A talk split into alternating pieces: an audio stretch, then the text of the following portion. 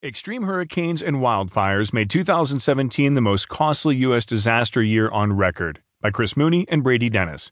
In the Washington Post National section, I'm Sam Scholl. Hurricanes Harvey, Irma, and Maria combined with devastating western wildfires and other natural catastrophes to make 2017 the most expensive year on record for disasters in the United States, the National Oceanic and Atmospheric Administration reported Monday. The disasters caused 306 billion